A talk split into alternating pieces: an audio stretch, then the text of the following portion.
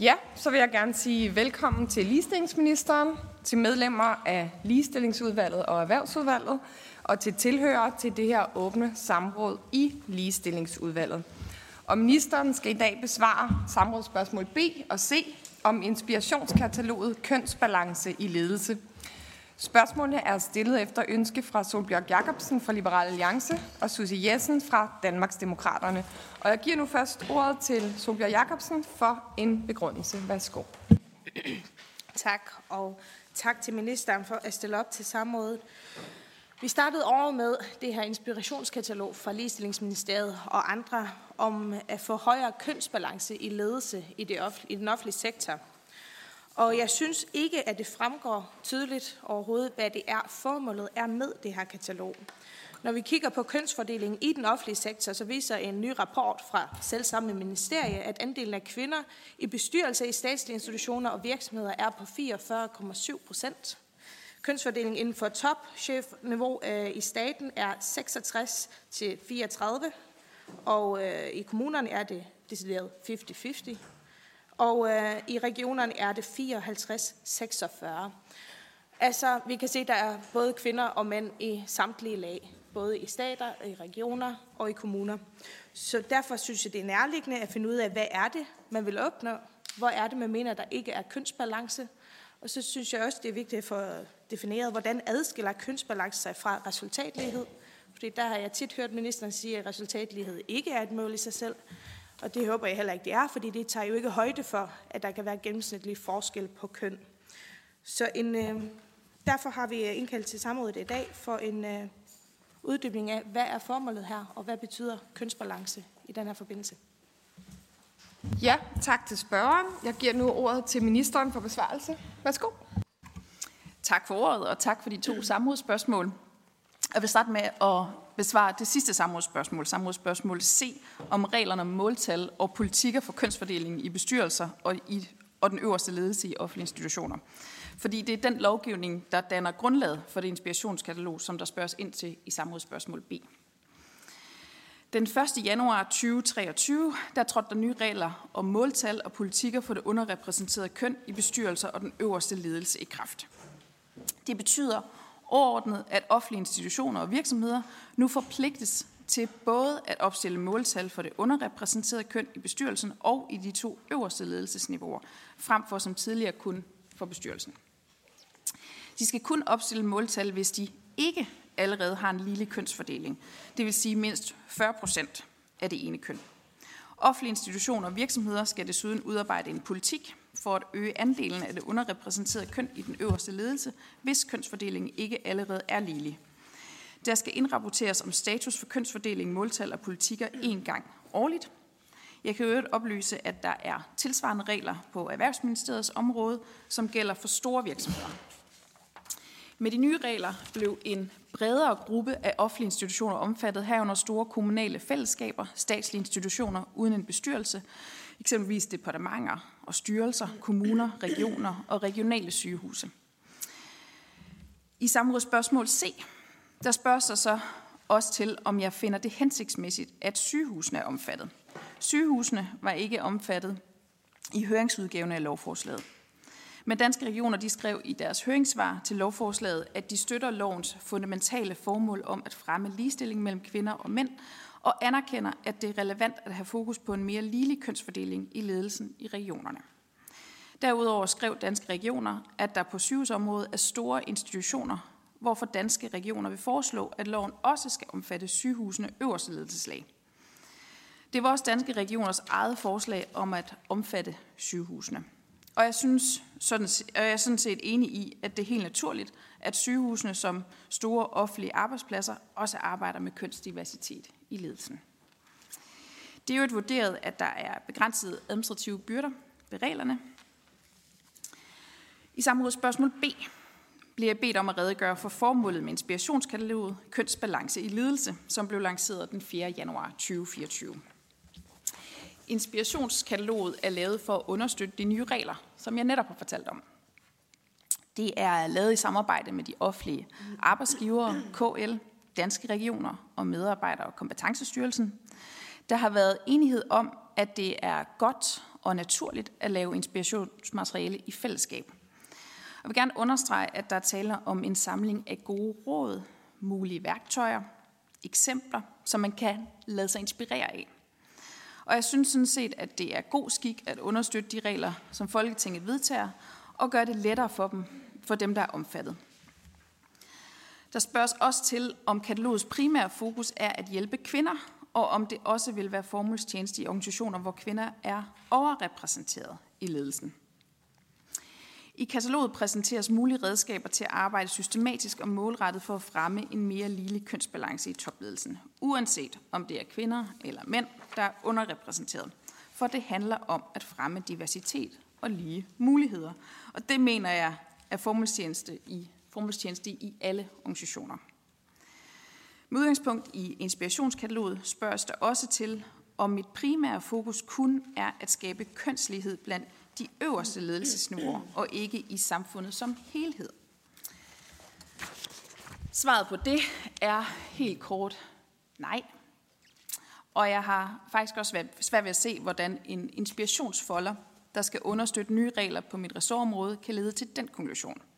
Jeg arbejder som ligestillingsminister for et samfund med mere frihed og flere udfoldelsesmuligheder for både kvinder og mænd. Tak for ordet. Vi siger tak til ministeren, og så giver jeg ordet til øh, den første af spørgerne, som er Susie Jessen. Værsgo. Tak for, for ordet, og også tak for, til ministeren for at, at komme i dag. Og vi skal jo øh, diskutere det her inspirationskatalog, og hvad det egentlige formål øh, er med det. Og når vi sidder og kigger igennem, eller når jeg sidder og kigger igennem det her inspirationskatalog, så kunne jeg godt nogle gange gør det lidt ondt i, i mit øh, borgerlige hjerte, at der står for eksempel det her med på side 13, som især side 13 er lidt, øh, lidt vildt. Det her med, at man vil fordele karrierefremmende opgaver ligeligt imellem begge køn, at man simpelthen opfordrer øh, til, at karrierefremmende opgaver skal gives til det rigtige køn, frem for den mest øh, kvalificerede til, til opgaven. Det er sådan nogle ting, som jeg stusser meget over, og også øh, stejler meget over. jeg har et, øh, et spørgsmål i forlængelse af samrådsspørgsmål C, øh, fordi at jeg er meget interesseret i at høre lidt yderligere til det her med mængden af byråkrati, men også øh, hvad det egentlig koster skatteborgerne at begynde på alle de her ting. Øh, et, lille, et lille regionalt sygehus, øh, som skal til at begynde at indberette måltal og lave politikker for både bestyrelse og ledelseslag, kigge på kønsfordeling, alle de her forskellige ting, som de skal til i gang med. Øhm, Venstre og, og, og altså, har jo selv tidligere været ude i, at man skal mindske mængden af, af byråkrati. Og det her, det kunne jo på mig godt vide som om, at man faktisk giver meget mere byråkrati til et allerede presset øh, sundhedsvæsen. Det samme, der er et eksempel her fra Udenrigsministeriet, som har brugt 460 kroner per jobannonce for at screene for ord, der tiltaler kvinder øh, eller mænd mere end kvinder. Øh, sådan noget synes jeg egentlig er en slags skalten og valten med skatteborgernes penge, som jeg ikke bryder mig om. Så jeg kunne godt høre, tænke mig at høre øh, øh, ministeren, altså også som venstrekvinde, er det her noget, vi skal? Altså skal vi bruge skatteborgernes penge på at screene jobannoncer? Skal vi, skal vi til at øh, begynde at give så meget byråkrati til mindre sygehuse, for at de skal have kønslighed i ledelsesdagene? Det, det bryder jeg mig ikke rigtig om, så det kunne jeg godt tænke mig at høre lidt mere om. Tak. Tak, så er det ministeren. Tak for spørgsmålet til Susie Jessen, som jeg er, er rigtig glad for, fordi det er vigtigt, at vi har et fokus på ikke at få skabt for meget offentlig byråkrati. Det var sådan set også grunden til, at Venstre i sin tid stemte imod de her regler om måltal og politikker for det underrepræsenterede køn i ledelse, fordi vi var bekymrede for, at der ville komme for meget byråkrati. Det har jo så vist sig, at der faktisk er begrænsede byrder ved reglerne, og erhvervslivet selv har også taget rigtig godt imod reglerne. Øhm, så derfor mener jeg også, at vi er et andet sted i dag. Øh, men, men altså, ikke dermed sagt, at vi ikke skal arbejde med byråkrati. Det, det mener vi skal. Øh, den her regering arbejder sådan set meget målrettet med, at vi arbejder med at frisætte den offentlige sektor for unødvendige regler, øh, unødvendige regler og byråkrati. Øh, og det er klart, at der er ikke nogen regler, der er fredet. Øh, og, og der hører selvfølgelig også gode regler til, hvordan vi kan forenkle systemer yderligere på ligestillingsområdet. Øh, men altså, den offentlige sektor udgør jo en stor del af, det danske, af de danske arbejdspladser og har også et ansvar for at fremme lige muligheder på arbejdsmarkedet. Og det gælder også i forhold til at fremme lige muligheder i ledelse og bestyrelser. Og det er KL og Danske Regioner sådan set enige i. Og derfor synes jeg også, det er rigtig fint, at vi er gået sammen om at lave det her inspirationskatalog.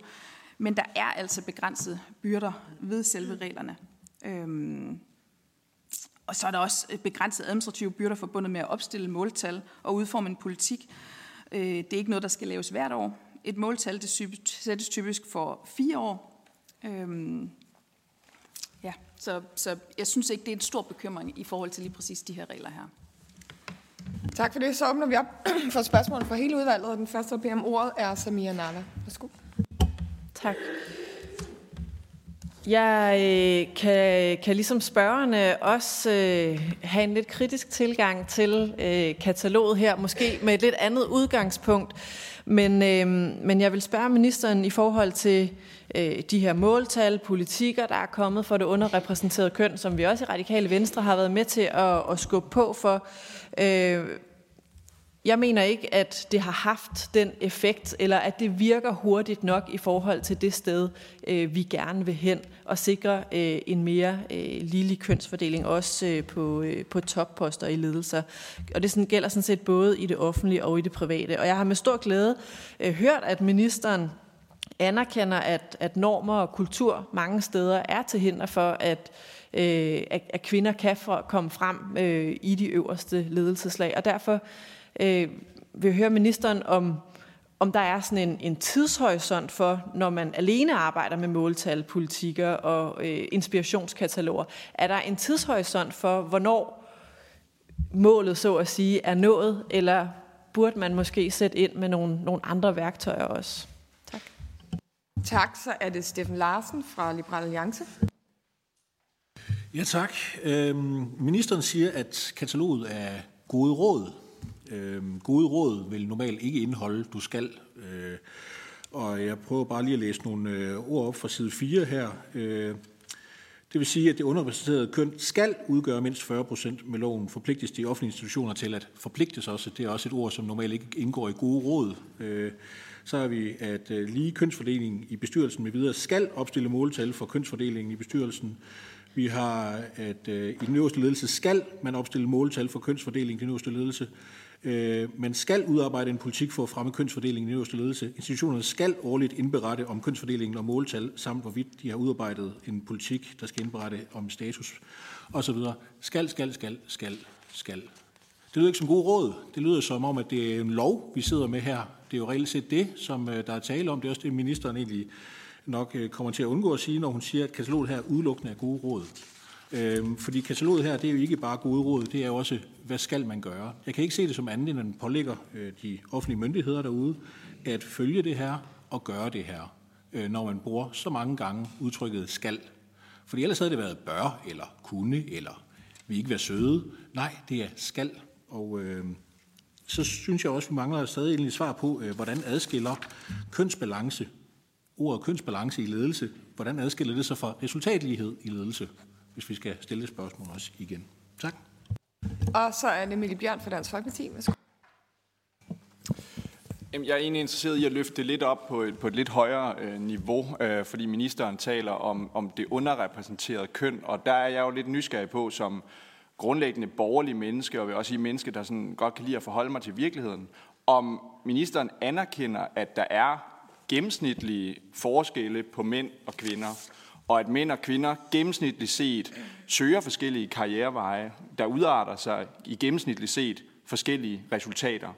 Og at en ambition om balance eller lighed mellem øh, mænd og kvinders øh, resultater derfor er en meget vidtløftig ambition, fordi mænd og kvinder er gennemsnitligt forskellige. Øh, og derfor er jeg også nysgerrig på at høre, hvorfor er det kun inden for bestyrelsesposter og de øverste ledelseslag, at der skal være kønsbalance eller måltal? Hvorfor ikke inden for slamsugerbranchen, jordbetonbranchen? Kunne det være fordi, at mænd og kvinder er gennemsnitligt forskellige, og der derfor er flere mænd end kvinder, ikke dermed sagt, at der ikke kan være kvinder, men flere mænd end kvinder, der kunne tænke sig at være jordbetonarbejder eller slamsuger, end der er kvinder. Ligesom der gennemsnitligt set er flere mænd, som ønsker en bestyrelsespost i de øverste ledelseslag. Øhm, det er jeg nysgerrig på, om ministeren anerkender, at der er den gennemsnitlige forskel på mænd og kvinder. Og det er det, der er årsagen til den gennemsnitlige kønsubalance øh, i forskellige dele af vores samfund. Tak. Så er det ministeren. Værsgo. Tak for det. Jeg forsøger at følge op på de tre spørgsmål fra Samir, Steffen og Mikkel. Først øh, til Samir, øh, der siger, at hun også har en kritisk tilgang til inspirationskataloget, dog med en anden vinkel på, øh, som jeg forstår det, at Samir godt kunne ønske sig mere. Øh, I hvert fald at giver sig udtryk for, at reglerne ikke virker hurtigt nok. Øh, nu trådte reglerne først i kraft 1. januar sidste år, øh, så jeg synes også lige, vi skal have noget tid til at lade reglerne virke. Øh, Øh, men jeg deler frustrationen om, at det ikke går hurtigt nok med at få skabt lige muligheder i vores samfund for mænd og kvinder. Øh, jeg har ikke sat noget konkret mål op, at nu skal det virke inden for år X. Øh, men det er klart, at det her det er noget, vi følger meget tæt, øh, og jeg deler frustrationen over, at det ikke går hurtigt nok. Det er jo også en frustration, som jeg oplever, øh, at erhvervslivet også har. Altså eksempelvis har Dansk Industri jo lavet Gender Diversity Pledge for at arbejde med det her. Så jeg oplever også, at der er et momentum lige nu, for at udviklingen skal ske stærkere, end den hidtil har gjort. Øh, men jeg har altså ikke opsat sådan en, et konkret årstal for, øh, hvornår vi så øh, skal have set, at det rent faktisk har rykket sig noget mere, end det gør nu. Øh, men det er klart, at jeg følger det tæt. Så spørger øh, Steffen ind til det her inspirationsmateriale, og sådan set også reglerne, øh, siger, der står skal mange steder. Øh, øh, og man, måske man lige skulle læse ordet videre øh, i ligestillingsloven. Altså det, det stammer fra, det er jo ligestillingslovens paragraf 11, øh, hvor vi har indført de her regler her, og der står der, at offentlige institutioner skal tilstræbe ordet tilstræbe er vigtigt i den her sammenhæng, skal tilstræbe en lille sammensætning af kvinder og mænd i bestyrelser. Det er ikke, fordi man skal have en lille sammensætning, men det er, fordi man skal tilstræbe en lille sammensætning. Øh, og regler, det er jo regler. Øh, det ligger i, i, i den natur, at det dermed er øh, skal. Øh, men selve de råd og vejledning, værktøjer, der bliver givet, ja, det er råd, hjælp og vejledning. Det er ikke noget, man skal, men det er noget, man kan lade sig inspirere af, for så at understøtte de regler, som vi har vedtaget. Øh, så spørger Steffen også ind til, øh, om hvad er forskellen på resultatlighed versus kønsbalance. Ja, resultatlighed for mig, det er, at resultatet det så skal være lige, at det er 50-50. Det må være det, der ligger i øh, at ville resultatlighed. Det er ikke det, jeg vil. Jeg vil gerne, at vi har lige muligheder, at vi har lige muligheder for at komme så langt, vi vil i det her samfund. Hvis vi har ambitionerne og talentet til det, så skal vi kunne nå lige langt i det her samfund, uanset hvilket køn man i øvrigt har. Kønsbalance, øh, det adskiller sig fra resultatlighed, fordi øh, det ser på, om de balancer, der er, de er hensigtsmæssige i forhold til netop at få alle talenter bragt i spil. Øh, så jeg ser ikke, at det er det samme som resultatlighed. Øh, ja, og så er der Mikkel, øh, som spørger ind til, jamen er der ikke, er der ikke bare forskel på, på mænd og kvinder? Har mænd og kvinder ikke bare forskellige øh, ambitioner, øh, præferencer? Og jo, der er forskel på mænd og kvinder, men jeg tror også nogle gange, vi gør forskellene højere, end de egentlig er, større, end de egentlig er. Øhm, altså eksempelvis så, så viser en undersøgelse for Djøf øh, blandt deres medlemmer, at 38 procent af de kvindelige medarbejdere, de sådan set har ambitioner øh, øh, om at blive ledere, mens det gælder for 36 procent af mændene. Så ambitionerne er der jo sådan set hos kvinder. Og jeg tror, vi nogle gange kommer til at gøre de her forskelle mellem mænd og kvinder større, end de egentlig er. Øh, og, det, øh, og det viser jo, at den der kultur, som vi skal arbejde med. Øh, og så bliver der spurgt til, øh, om det her kun skal vedrøre det underrepræsenterede køn i det øverste ledelseslag, i, i ledelse og bestyrelser, hvad med andre steder i samfundet. Og der vil jeg sige, at det er vigtigt, at vi arbejder med ligestilling alle områder i samfundet. For det, der er på spil, det er jo, at vi har normer og kultur, der begrænser de frie udfoldelsesmuligheder, det frie valg, og det gør sig sådan set også gældende i andre områder. Eksempelvis i forhold til mænd, for at vælge øh, velfærdsfag, for at vælge øh, sosuuddannelser, hvor det kan være sværere for mænd, og det er noget, vi arbejder målrettet med, og noget, jeg kommer til at arbejde med i den handlingsplan for mænd og drenges ligestillingsudfordringer, som jeg gerne vil præsentere. Fordi grundlæggende er det jo det samme, der er på spil. Det er nogle normer og kultur i vores samfund, der spænder ben for, at vi rent faktisk kan det, som vi gerne vil. Tak. Tak, så går vi til en ny runde. Det er Susi Jessen. Værsgo. Tak. Øhm, jeg, jeg stussede lidt over det her, ministeren sagde med, at det, det ikke går hurtigt nok, og man er frustreret over, at det ikke går hurtigt nok. Og jeg sidder med nogle øh, tal her fra, fra ligestillingsredegørelsen for, for 2023, øhm, som viser, at kønsfordelingen inden for topchef og chefniveau i staten er 66-34 til mændenes fordel, men kønsfordelingen inden for topchef og chefniveau i kommunerne er 50-50. Øh, kønsfordelingen inden for topchef og chefniveau i regionerne er 54-46 til mændenes fordel. Så det ser jo egentlig meget pænt ud. Altså 50-50 inden for kommunerne, der er altså kvinder, øh, og i regionerne, der, der ser det også øh, rigtig fint ud. Så, så vil ministeren ikke lige komme ind på de her tal her og forholde sig til, altså er det så ikke også en kønsbalance, uden at man behøver at, at gå i gang med alle de her underlige måltal og screeninger for jobannoncer og øh, kønsbias og ord, som man ikke må bruge mere, fordi så er der nogle kvinder, der ikke gider at søge jobbet. Altså helt ærligt, går det ikke fremad. Altså, der er flere kvinder i ledelsestillinger i dag. Jeg synes, det er en offerliggørelse af kvinder, at man begynder at komme med de her... Det er sådan en eller anden form for sut, man giver kvinder. Og det bryder jeg mig ærligt talt ikke om. Jeg synes, det er godt på vej. Det kan man også se af tallene. Så jeg kunne godt tænke mig lige at høre ministeren, øh, om, om man ikke kan se ud af de her tal, at der faktisk er fremgang. Så er det Mikkel Bjørn. Værsgo.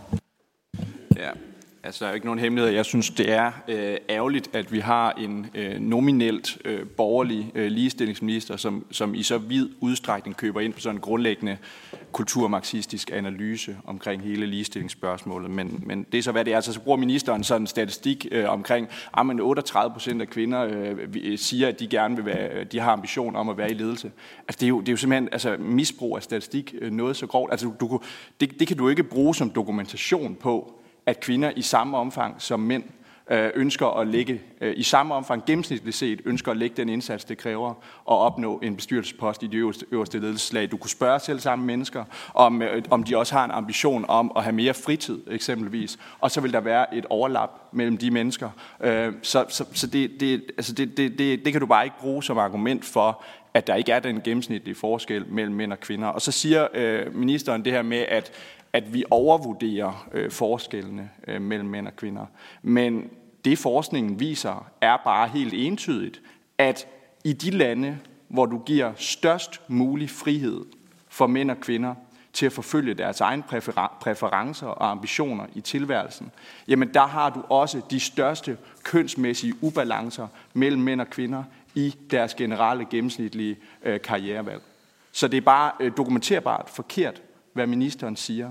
Der er store forskelle, gennemsnitlige forskelle på mænd og kvinder. Det betyder ikke, at der ikke kan være en kvinde her der, som øh, hjertens gerne vil være murer eller slamsuger, eller en mand, der elsker at være sygeplejerske eller noget helt tredje. Det skal vi give al mulig frihed til.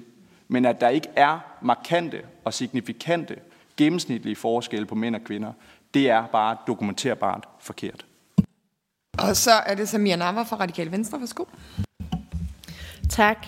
Øh, Ministeren øh, sagde i sin øh, besvarelse til mig lige før, at øh, vi har det til fælles, at vi, vi har frustration over, at det ikke går hurtigt nok.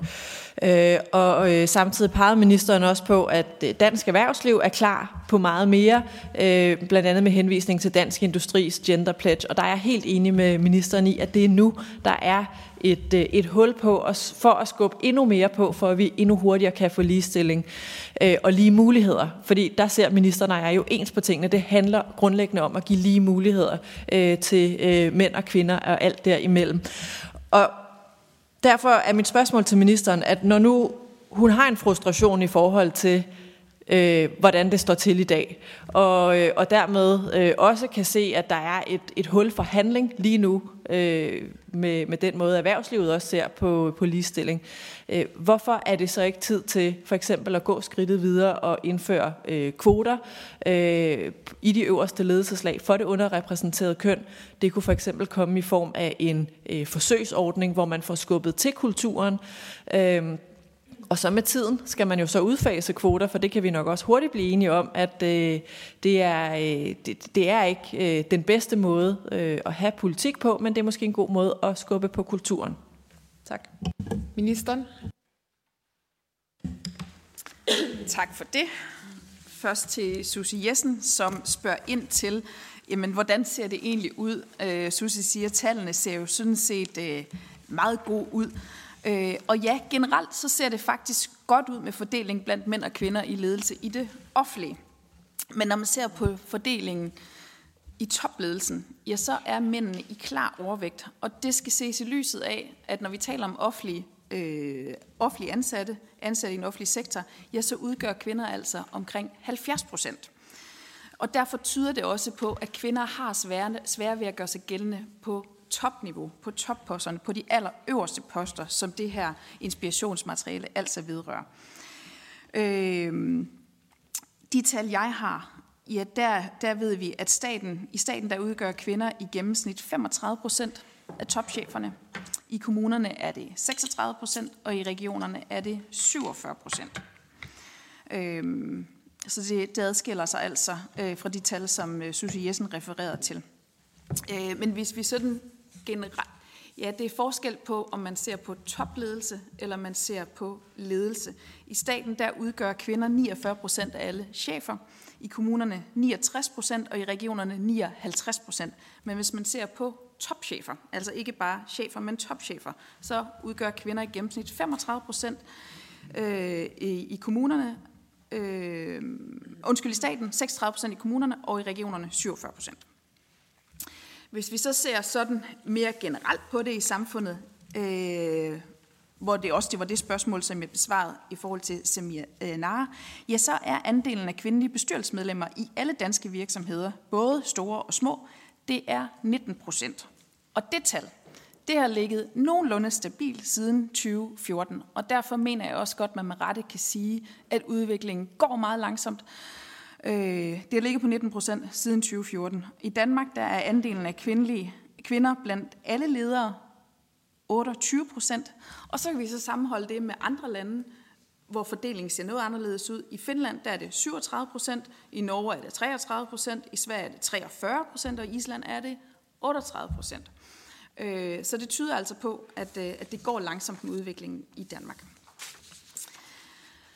Og Mikkel Bjørn spørger ind til øh, det her igen med, med forskellen mellem køn.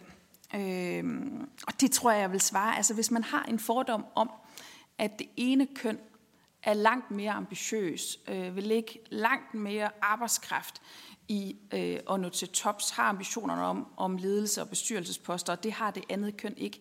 Ja, sådan nogle fordomme, hvis man har det, ja, så spænder det jo så også ben for det andet køn. Og det er jo det, vi i virkeligheden er med at gøre her, fordi hvis det andet køn så kommer og siger, jeg har faktisk de ambitioner, jeg vil lægge den arbejdskraft, men jeg møder de her barriere, fordi opfattelsen er, at det har jeg ikke ene alene på grund af mit køn. Og det er jo derfor, vi ikke har ligestilling, og det er det, jeg mener, vi skal arbejde med. Det kunne være godt, hvis vi havde et mindre fordomsfuldt samfund, at vi gik til hinanden øh, med, med åbne øjne, og, og det var ens talent, øh, ens flid, der bragte en frem, og ikke de kulturer og normer og fordomme, øh, som vi har i vores samfund, som spænder, spænder ben for, at man kan nå lige langt. Samir spørger øh, øh, igen ind til det her med andre værktøjer, for at vi så øh, kan, kan få udviklingen speedet lidt op. Øh, for som jeg lige nævnte i forhold til Susi, ja, så ligger tallet af kvindelige bestyrelsesmedlemmer på 19 procent, øh, og det har det gjort de sidste mange, mange år siden 2014. Så det ligger, det ligger meget stille. Er der et hul momentum lige nu? Ja, det tror jeg, der er, øh, fordi erhvervslivet arbejder meget aktivt med det. Jeg mener ikke, øh, at vi nødvendigvis skal indføre andre regler. Altså de her regler her er trods alt meget nye. De trådte i kraft sidste år, 1. januar sidste år. Jeg synes også, vi skal se udviklingen af det. Så deler jeg i øvrigt ikke øh, Semias holdning om, øh, om kvoter, at det skulle være et bedre værktøj eller et mere rigtigt værktøj. Vi kan jo se andre lande, som har indført det, eksempelvis Norge. Ja, der har man fået en mere lille kønsrepræsentation i bestyrelsesposter, men det er ligesom ikke drøbet nedad på i ledelseslagene. Jeg tror, det er meget bedre, at man arbejder øh, med det her område selv i sin organisation med at opstille måltal og politikker, helt fra rekrutteringen af og få frem til hele vejen op, i stedet for at det er noget, der bliver øh, påduttet ovenfor. Det tror jeg er en bedre tilgang øh, at have til det, og derfor øh, ser jeg også meget frem til øh, de her regler her, om det, om det har en virkning, om det har en effekt. Det håber jeg, det har, at man selv arbejder målrettet og aktivt med den kultur, man har på arbejdspladsen, for at fremme, fremme lige muligheder. Tak, så går vi til tredje runde, og den første spørger er Solbjerg Jacobsen Tak. Jeg synes, det er utrolig svært at finde ud af, hvad der er målet. Fordi jeg kan forstå på ministeren, det går ikke hurtigt nok. Og øh, vi skal se, at der er noget, der virker. Og at øh, udviklingen gerne må gå lidt stærkere. Men ministeren svarer min kollega, at det ikke er resultatlighed, der er målet, men lige muligheder. Så der vil jeg gerne høre, hvordan måler ministeren lige muligheder? Kan ministeren tåle, at vi i samfundet har lige muligheder, uden at have en kønsbalance inden for 60-40? Hvis 19 procent ikke er i orden, hvad skal det være? Hvorfor er det, at målestokken konstant er, hvor mange procenter er mænd eller kvinder, hvis ikke det er målet? Hvis målet er lige muligheder, kan ministeren så tåle, at vi har lige muligheder, men ikke kønsbalance i den forstand, som resultatlighed egentlig er? Så er det Mikkel Bjørn. Ja, altså, det er simpelthen det pureste nonsens, vi sidder og hører fra ministeren. Altså, ministeren siger, at det, at jeg konstaterer, at mænd gennemsnitligt set i højere grad end kvinder ønsker at ligge, lad os sige, plus 100 timer på en arbejdsuge for at opnå en bestyrelsespost i de øverste ledelseslag, at det skulle være et eller andet budskab til kvinder om, at de kvinder, der så ønsker at lægge den indsats, at det kan de ikke. Altså, hvad er det, hvad er det for en, en absurd tankegang? Altså, det svarer jo til at sige, at øh, det, at jeg konstaterer, det dokumenterbare faktum, at mænd gennemsnitligt set er mere kriminelle end kvinder, at det skulle være et budskab til alle øh, mænd ude i samfundet, om at de skal gå ud og være kriminelle. Altså, det, det giver jo ingen mening. Det, at der er gennemsnitligt set forskelle på mænd og kvinder, er ikke et budskab til de mænd eller kvinder, der måtte være derude, der måtte afvige fra den gennemsnitlige tendens om, at de ikke kan forfølge deres egne drømme og præferencer i tilværelsen. Altså jeg kan fortælle ministeren, at det er en meget, meget lille procentdel af mænd, der ønsker at ligge de plus 100 timer på en arbejdsuge, det kræver at opnå en bestyrelsespost i de øverste ledelseslag. Det er ikke noget, jeg vil have lyst til. Tværtimod. Men det, at den lille, lille procentdel, der ønsker at gøre det, trækker det gennemsnitlige præferencevalg for mænd i en anden retning i forhold til kvinders, det gør ikke, at jeg føler en eller anden forpligtelse til at lægge de plus 100 timer på en arbejdsuge.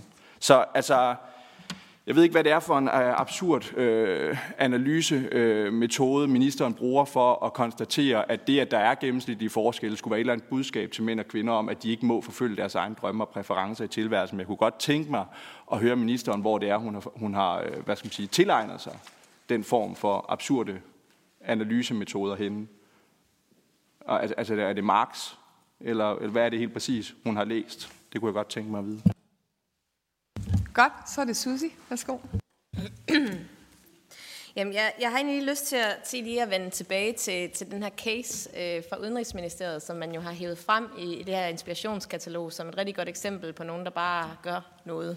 Og øh, Udenrigsministeriet har jo brugt det ifølge weekendavisen 46.000 kroner på at øh, bruge det her softwareprogram, der øh, bias-vasker stillingsopslag øh, for udtryk, der appellerer til det ene køn frem for det andet. Øhm, jeg vil gerne høre ministerens overvejelser helt konkret til, hvorfor man tager det her som et godt eksempel. Altså mener ministeren, at det her det er fornuftig brug af skatteborgernes penge? Og øh, at bruge 460 kroner per jobannonce på at bias-vaske jobopslag, så de øh, er kønsneutrale.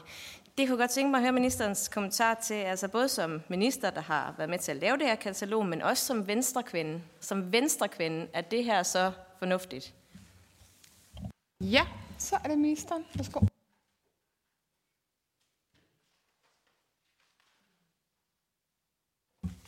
Tak for det. Øhm, først Solbjørk, der spørger ind til, ja, hvad er målet med de her regler, og hvad er målet med det her inspirationskatalog? Og der vil jeg igen gerne gøre det klart. Målet er ikke resultatlighed. Målet er at få skabt lige muligheder. Øh, kan man måle det på en eller anden måde? Ja, lige nu der kan vi jo i hvert fald måle, øh, at der er normer og kultur i vores samfund, der spænder ben for, at kvinder kan gøre sig gældende i det øverste ledelseslag. Eksempelvis, at når kvinder bliver vurderet som mindre kompetente end mænd, eller når vi taler om, det kunne være i iværksætteri, når vi taler om, at et øh, øh investor foretrækker et pitch af mænd frem for kvinder, at der er de her normer og kultur i vores samfund, der spænder ben for, at vi har de lige udfoldelsesmuligheder, ja, så har vi et problem. Og det er det, jeg mener, vi skal arbejde med, at vi får skabt lige muligheder. Mikkel spørger igen ind til øh, det her med forskellene mellem mænd og kvinder. Øh, øh, altså, der er jo nogle normer og kulturer i vores samfund, som hindrer, at vi har nogle lige udfoldelsesmuligheder, og som måske øh, også er med til at gøre det nemmere for nogle personer at gå til, nå til tops end andre. Og i øvrigt også er grunden til, at mænd i højere grad ender i bunden af vores samfund. Altså mænd er overrepræsenteret, når vi taler om ensomhed, misbrug, kriminalitet, som Mikkel Bjørn selv nævner. Øh, og der tror jeg også, at det er normer og kulturer, kultur, der er på spil i forhold til mænd, lige så vel som det er, når kvinder øh, har svært ved at gøre sig gældende i toppen af samfundet. Altså hvorfor er det eksempelvis, at det er tre gange så mange kvinder som mænd, der bliver henvist til psykolog af deres egen læge, når det er kvinder, der, øh, når det er mænd, der rent faktisk er i bunden øh, af samfundet? Jamen det er måske også, fordi vi ikke er gode nok til at gribe mændene i vores sundhedssystem, øh, fordi vi har nogle normer og fordomme omkring mænd, og det er jo det, ligestillingspolitik handler om. Ja, det er, at vi ikke skal have de her barriere i vores samfund. At vi skal have mulighed for at have frihed og lige udfoldelsesmuligheder, uanset om man er mand eller kvinde. Øh, og så bliver der spurgt til, jamen, øh, øh, hvor er det, øh, jeg har mine tanker omkring øh, ligestilling fra? Ja, jeg synes, mine tanker de er meget, meget liberale. For det handler om lige muligheder. At vi har lige mulighed for at gøre os gældende i det her land, uanset hvor vi kommer fra, hvad vi kommer af, eller om vi er mænd eller kvinder. I øvrigt synes jeg, at det har godt rod i hele Venstres ophav, øh, at man har mulighed for at gøre sig gældende i det her land, uanset hvad privilegier man er født med, men hvis man er flittig arbejdsom, så har man mulighed for at gøre sig gældende i det her land. Og det gælder selvfølgelig også, uanset om man er mand eller kvinde. Og så synes jeg jo, at det er øvrige borgerlige partier, som har fået en meget, meget konservativ tilgang øh, til ligestillingskampen, øh, kampen, at man bare skal lade sig til, at man endelig ikke må beskæftige sig med kultur og normer i vores samfund. Og det mener jeg bare, det er helt forfejlet. Altså en liberal ligestillingspolitik må handle om at have lige muligheder. Og der er der nogle barriere i vores samfund, som spænder ben. Det tror jeg, vi bliver nødt til at anerkende. Og til sidst så spørger Susie Jessen så ind til det her med, at øh, Udenrigsministeriet de bruger biasvask i jobopslag, øh, når nyere forskning rent faktisk viser, at det ikke har nogen effekt. Øh, jeg er bekendt med, at Udenrigsministeriet de længe har arbejdet målrettet med at fremme kønsdiversitet i deres ledelse, med en lang række forskellige tiltag. Og det er også derfor, at de, de er med som case. Det er den enkelte organisation, som vurderer, hvilke tiltag, der er relevante og meningsfulde for dem. Øhm, og jeg synes sådan set, det er meget uskyldigt og også naturligt at se på bias i den forbindelse øh, med rekruttering. Øhm, og det kan være både i jobopslaget, men det kan også være i, i ansættelsesudvalget. Godt, så går vi til fjerde runde. Der tager jeg lige øh, fire spørger med. Så tror jeg, at vi får øh, hele holdet med, hvis ministeren er jo med det. Solbjørg Jacobsen er først. Værsgo. Jo, tak. Jeg kunne forstå, at målet, den måde, man kunne måle lige muligheder, var, at der ikke skal være barriere, der spænder ben. Jeg går absolut ikke ind for, at der skal være barriere, der spænder ben på baggrund af køn. Derfor går jeg også ind for, at vi skal have lovgivning mod diskrimination i køn. Øh, og det synes jeg klart, at vi skal have det synes jeg heldigvis klart, at vi alle sammen fælles mener. Men det har jo intet at gøre med statistikker over, hvem der træffer hvilke valg. Og der bliver nævnt fra ministeren, at vi overvurderer forskellen blandt mænd og kvinder. Det er så veldokumenteret, at mænd i gennemsnit arbejder mere end kvinder. Det er veldokumenteret, at der er langt flere kvinder, der arbejder deltid end mænd. Det er veldokumenteret, at mænd i langt højere grad er villige til at skifte jobs end kvinder. Det er ikke en holdning, det er ikke en fordom, det er veldokumenteret fakta. Mener ministeren ikke, at det kan have indflydelse på det gennemsnitlige karrierevej blandt mænd og kvinder? Og hvorfor skulle det være et udtryk for et problem, hvis det er, at det skyldes frie valg? Det er da meget nærliggende, at det skyldes frie valg, som afgør, hvor det er, du havner henne i livet, og ikke om du er det ene eller det andet køn. Det skal kun være op til dig selv. Og der synes jeg ikke, at der er noget i det her, der undersøger, om man bliver udsat for diskrimination, eller har nogle benspænd på baggrund af sit køn, bare fordi der gennemsnitligt er nogle forskel. Og jeg synes ikke, det kommer frem overhovedet, at man følger op på, om man reelt har lige muligheder. Det, man følger op på, det er, hvor mange af det ene køn laver det andet, og omvendt. Det er ikke, om man har lige muligheder. Godt, så er det Samia Nava. Mange tak. Når ministeren lidt er under beskydning fra både øh, øh, Solbjørg, Susi og company øh, derover og også lidt heroverfra, så tror jeg, det skyldes, at ministeren ikke rigtig har taget stilling. Altså, fordi set fra min stol, så er der nogle rigtig gode ord og intentioner Altså ministeren er frustreret, ministeren synes, det går for langsomt, ministeren peger på, at andelen af kvindelige bestyrelsesmedlemmer har stået i stampe igennem mange år. Ministeren mener ikke, at vi på nuværende tidspunkt har lige muligheder.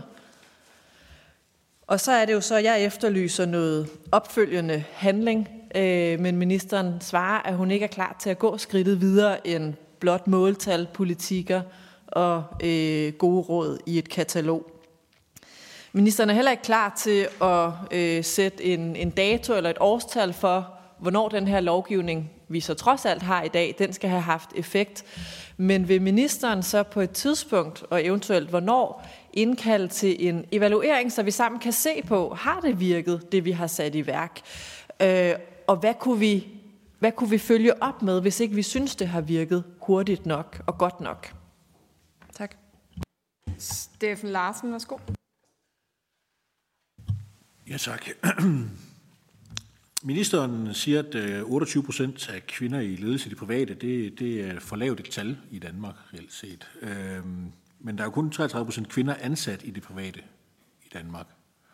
Øh, kunne det ikke også være en forklaring på forskellen, øh, at, øh, at der simpelthen er færre kvinder ansat i det private?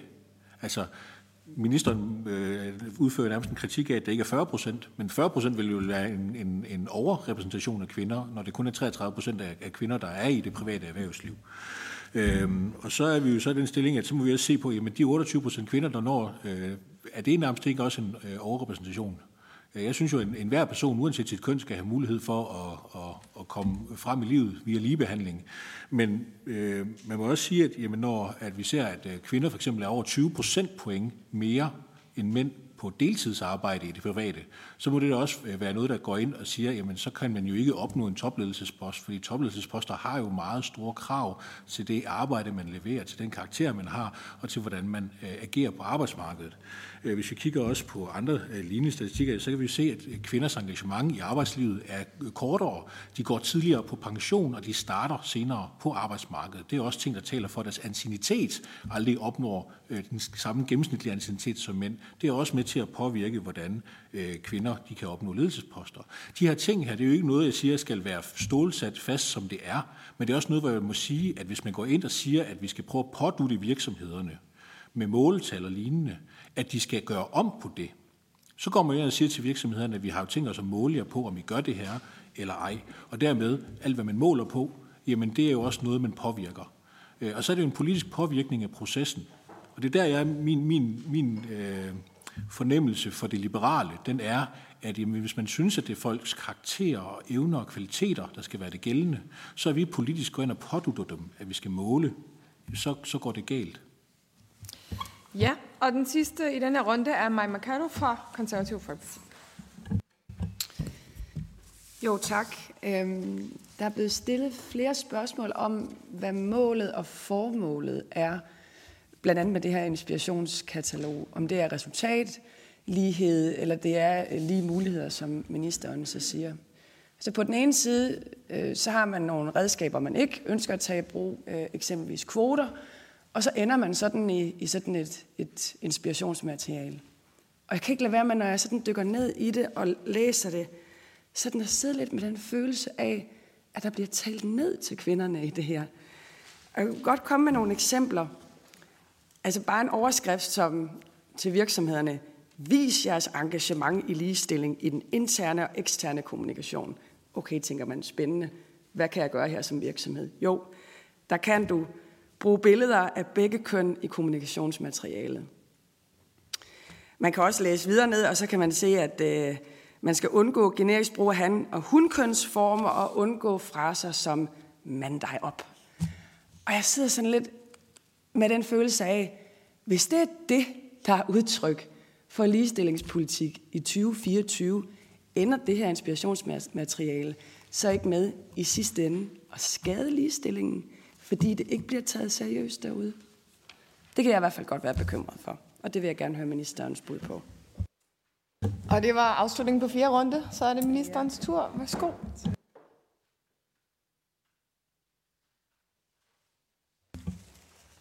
Tak. Øh, først til Solbjørk. Ja, jeg kan i hvert fald konstatere, at vi, øh, vi er enige så langt, at det, at det, der er ligestilling, ja, det er, at der ikke er barriere i vores samfund, der spænder ben for at gøre os gældende. Jeg tror, vi skal passe på med øh, at tale de her forskelle op, som der er mellem mænd og kvinder, fordi der jo, det også kan betyde, at der så er nogle forskelle øh, øh, i den måde, man, øh, man ser på mænd og kvinder på. Det er jo veldokumenteret, at der er kønsbias. Øh, eksempelvis så viser undersøgelser om kønsbias, at vi generelt vurderer mænds evner højere og mere tilbøjelige til at give en højere startløn til mænd. Vores ubevidste bias, det gør også samtidig, at kvinder, kvindelige leders rum for en social acceptabel opførelse ofte er mindre, og kvindelige ledere bliver hurtigere stemplet som for meget eller bossy, og hvis de er for omsorgs, fulde, ja, så anses de ikke som naturlige ledere. Og forskningen den viser også, at kvinder ofte modtager kortere og mere beskedende anbefalinger end mænd. Desuden er folk mere tilbøjelige til at tale mere positivt om mænd end kvinder og fokusere på kompetencer, når de evaluerer mænd og personlighed, når de evaluerer kvinder. Der er altså også veldokumenteret forskel i den kønsbias, der er. Og det er der også forskel, og jeg ærger mig over, at vi ikke fælles kan anerkende, at det er et problem for ligestillingen. At det betyder, at der jo ikke er lige muligheder, når der er de her kønsbias, at vi bliver vurderet forskellige, selvom vi, vi måske har, øh, har de samme ambitioner. Og Samir øh, spørger så igen ind til det her med yderligere øh, værktøjer øh, til at fremme ligestilling. Øh, og spørger ind til, jamen hvorfor, hvorfor vil ministeren ikke indføre kvoter? Det, lyder, det kommer sådan til at lyde som om, jamen hvis bare vi kunne indføre bestyrelseskvoter, kvoter øh, for et underrepræsenteret køn i bestyrelser, ja, så var vi i mål med ligestilling. Og det er, det er sådan, jeg synes, det er et, jeg synes, det er et underligt øh, standpunkt at have. Altså, der er jo ikke noget quick fix. Hvis vi indførte kvoter for bestyrelser i morgen, så er det jo ikke sådan, at vi vil have ligestilling i vores samfund. Altså, det ser vi jo de steder, hvor man har indført bestyrelseskvoter. Jeg nævnte Norge før, hvor man ikke har den afsmittende effekt nedad til. Mm. Jeg synes sådan set, at de her regler, der er lavet med måltal og politikker, er en meget balanceret tilgang og en bedre tilgang, hvor det er den enkelte organisation, der arbejder med det nedefra. Øh, og ja, det er ikke noget quick fix. Det tager tid at ændre en kultur. Altså, vi kan ikke diktere en kultur fra Christiansborgs side, fra Folketingets side. Det er noget, man selv skal arbejde med. Og det er jo netop det, man gør med måltal og politikker, hvor man selv i sin egen organisation finder ud af, hvad er det rette måltal, og hvad er den rette politik her. Øh, så jeg synes, det er en bedre måde at arbejde med det på. Øh, og så bliver jeg også bare nødt til at sige, at det der med at foreslå kvoter for et underrepræsenteret køn i bestyrelser, så tro, at så har vi lige løst det hele, så har vi fået ligestilling, det køber jeg simpelthen ikke.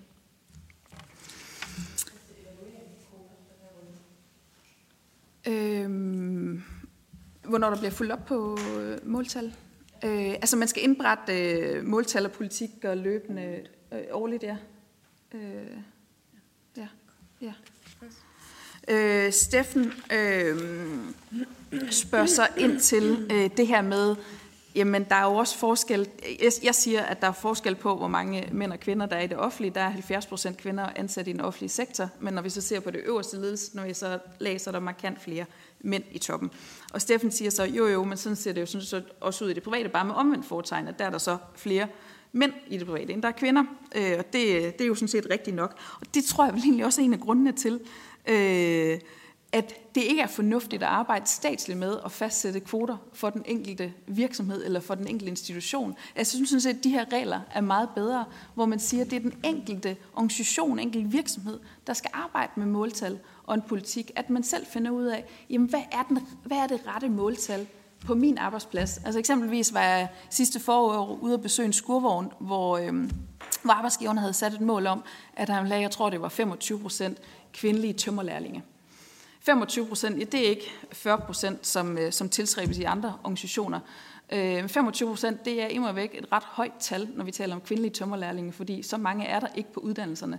Men det, at arbejdsgiveren selv havde arbejdet målrettet med det her, det gjorde, at han faktisk efter to år var nået, jeg tror, det var i nærheden af 20 procent. Og det viser jo meget godt, at det er langt bedre, at det er den enkelte arbejdsplads, der arbejder med måltal og politikker, og også selv fastsætter, hvad for et måltal, der er relevant. Fordi der er nemlig forskel fra branche til branche, hvor mange mænd og kvinder der er. Øh, og Maja Mercado øh, spørger så ind til øh, måden, vi formulerer det her katalog på, øh, om man i virkeligheden taler lidt ned. Øh, altså, ja, det kan da godt være, at der er nogle af anbefalingen og rådgivningen, som, som virker meget, meget åbenlyst, når man lige læser det. Altså, hvorfor gør man ikke bare det i forvejen? Og det er måske et udtryk for, at der er mange ting, man, man bare gør, som man plejer.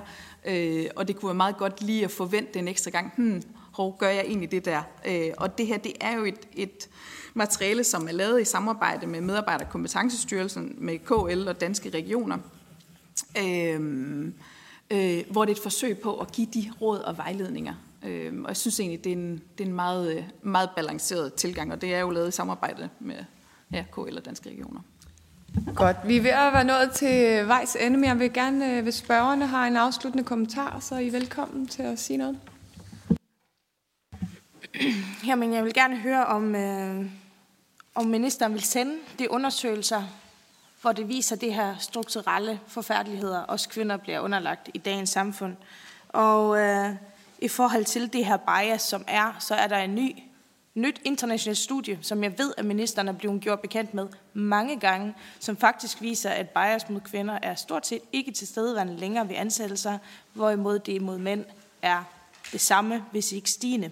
Så øh, det kunne være fint at se, hvor gamle studier ministeren baserer sin, sit virke efter. Det synes jeg i hvert fald vil være interessant. Jeg synes ikke, vi har fået svar på helt, hvad formålet er, og hvordan det kan måles, fordi det er ikke resultatlighed. Det er, altså, det er, jeg må give Samira ret. Det er ikke venstrefløj, og det er ikke højrefløj. Det er noget mudder imellem, og ingen er tilfreds. Godt. Jamen, jeg tror, at øh, ministeren sender derover, der bliver efterspurgt til udvalget, så kan vi også lige arbejde med med sekretariatet. Øh, og vi kan sikkert også, øh, Solbjerg, sende den undersøgelse over og bede ministeren kommentere på den fra udvalgets side.